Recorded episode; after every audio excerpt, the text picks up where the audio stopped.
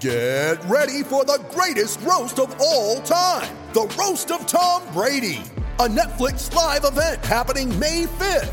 Hosted by Kevin Hart, the seven time world champion gets his cleats held to the fire by famous friends and frenemies on an unforgettable night where everything is fair game. Tune in on May 5th at 5 p.m. Pacific time for the Roast of Tom Brady, live only on Netflix. Sorry about the noise. My neighbour's sanding his deck. My motto don't work on your deck, play on it. Life's good with a Trex deck, low maintenance with a 25 year residential warranty. Trex, the world's number one decking brand. Okay, now we hooked and right. teased this. Yeah. Let me know. Before Let the, me uh, know when I can deliver it. Okay, so we're only, um, and if you're just joining the show, welcome to the show. And off air, we're talking about yeah, Chinese swimmers and you know, all that era around um, doping and and so over to you, Brooke. Tell us about a race that you raced in and what happened with some of the swimmers involved. No Yeah. names. No names. We're at a, a World Cup late nineties, hundred meters breaststroke final. I have looked up and I've finished fourth place. And to get out of the pool, you've got to go under the lane rope. So I've gone under the lane rope, under the next lane rope, and then out onto pool deck. In front of me was a Chinese swimmer who back was covered in a lot of acne. Jaw was really sticking out, more acne, no boobs, hair under the armpits and down at the bikini line, and spoke really deep voice.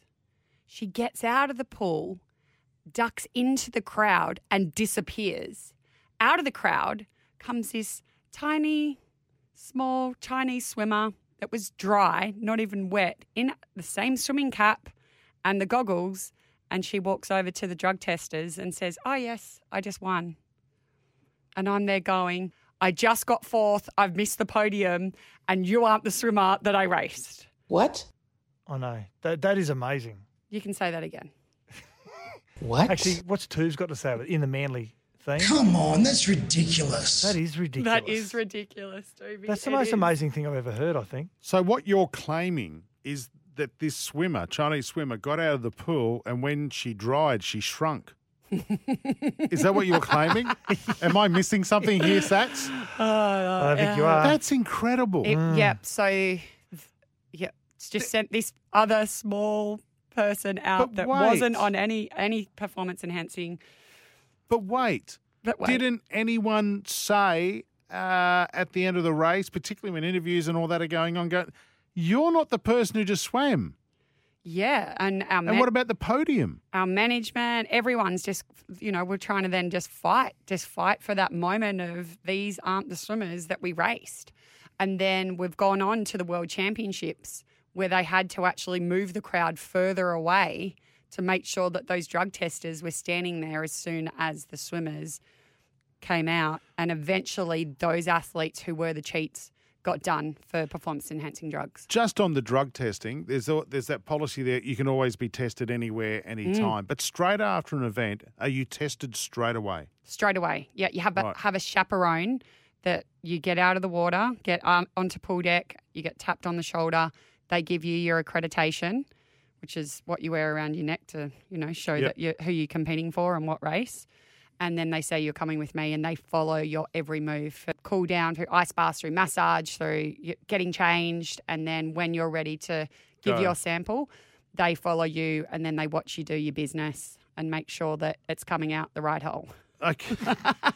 They, I'm telling you, there was other times there was there was people that actually had other people's urine strapped to their back. Stop it. Strapped to their back, and then they'd press a little, you know, thing down near their down down near Yeah, that yeah, region, there, you know. and someone else's we would be delivered into the beakers. There was ways that people would cheat. There's an amazing documentary Stop on it. Netflix called Icarus. yes. I've seen this. It's I the most amazing I love documentary, which went in talking about how the performance enhancing drugs help you in just this event, this cycling event, into the Sochi Olympics, the Winter Olympics. Yes. it's amazing, amazing.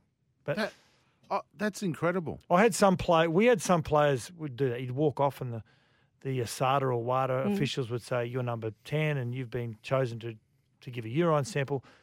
I I knew players that made the tester. He didn't. He, he was ready to go to give his sample, but he would make him sit with him forever, and then get make him get in the family car and drive with him to the leagues club to go for the presentation and the meal. And he'd just sit there at about nine thirty. He'd go, "Okay, mate, let's go." He'd just make him sit there all night, and the the the drug test say, "Well, I don't care. I'm a casual rate." Oh yeah, that, yeah, they're getting paid per hour. But I would I would take them to dinner. They'd come to the pizza shop. Uh, they rocked up at my brother's wedding. Oh, that's incredible. Yeah, and I was like, oh well, I'm ha- I'll have a couple more glasses of champagne, and you can just yeah dance along and wait till I'm ready to go. Given all that that you've just told us, Mm. we've got a text here from Lyle from Lower. How hard was it to get yourself ready for a race when you knew it possibly wasn't a level playing field?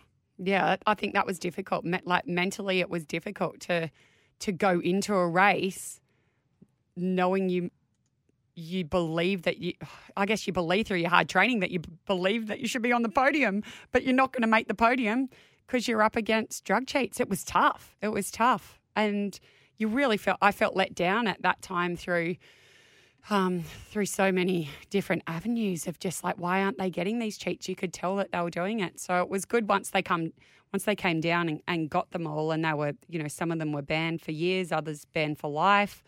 Um, but it was yeah, it was definitely tough mentally to stand behind the blocks and look to your left, look to your right, and go. Uh, it's like race. My husband raced raced as well. It was like I was racing a man. Thanks for listening to the podcast. And don't forget, you can listen to Sports Day every day from Monday to Thursday, 6 p.m. or 5 p.m. Queensland time. When making the double chicken deluxe at Macca's, we wanted to improve on the perfect combo of tender Aussie chicken with cheese, tomato, and aioli. So, we doubled it. Chicken and Macca's together and loving it. Ba-da-ba-ba-ba. Available after 10.30am for a limited time only.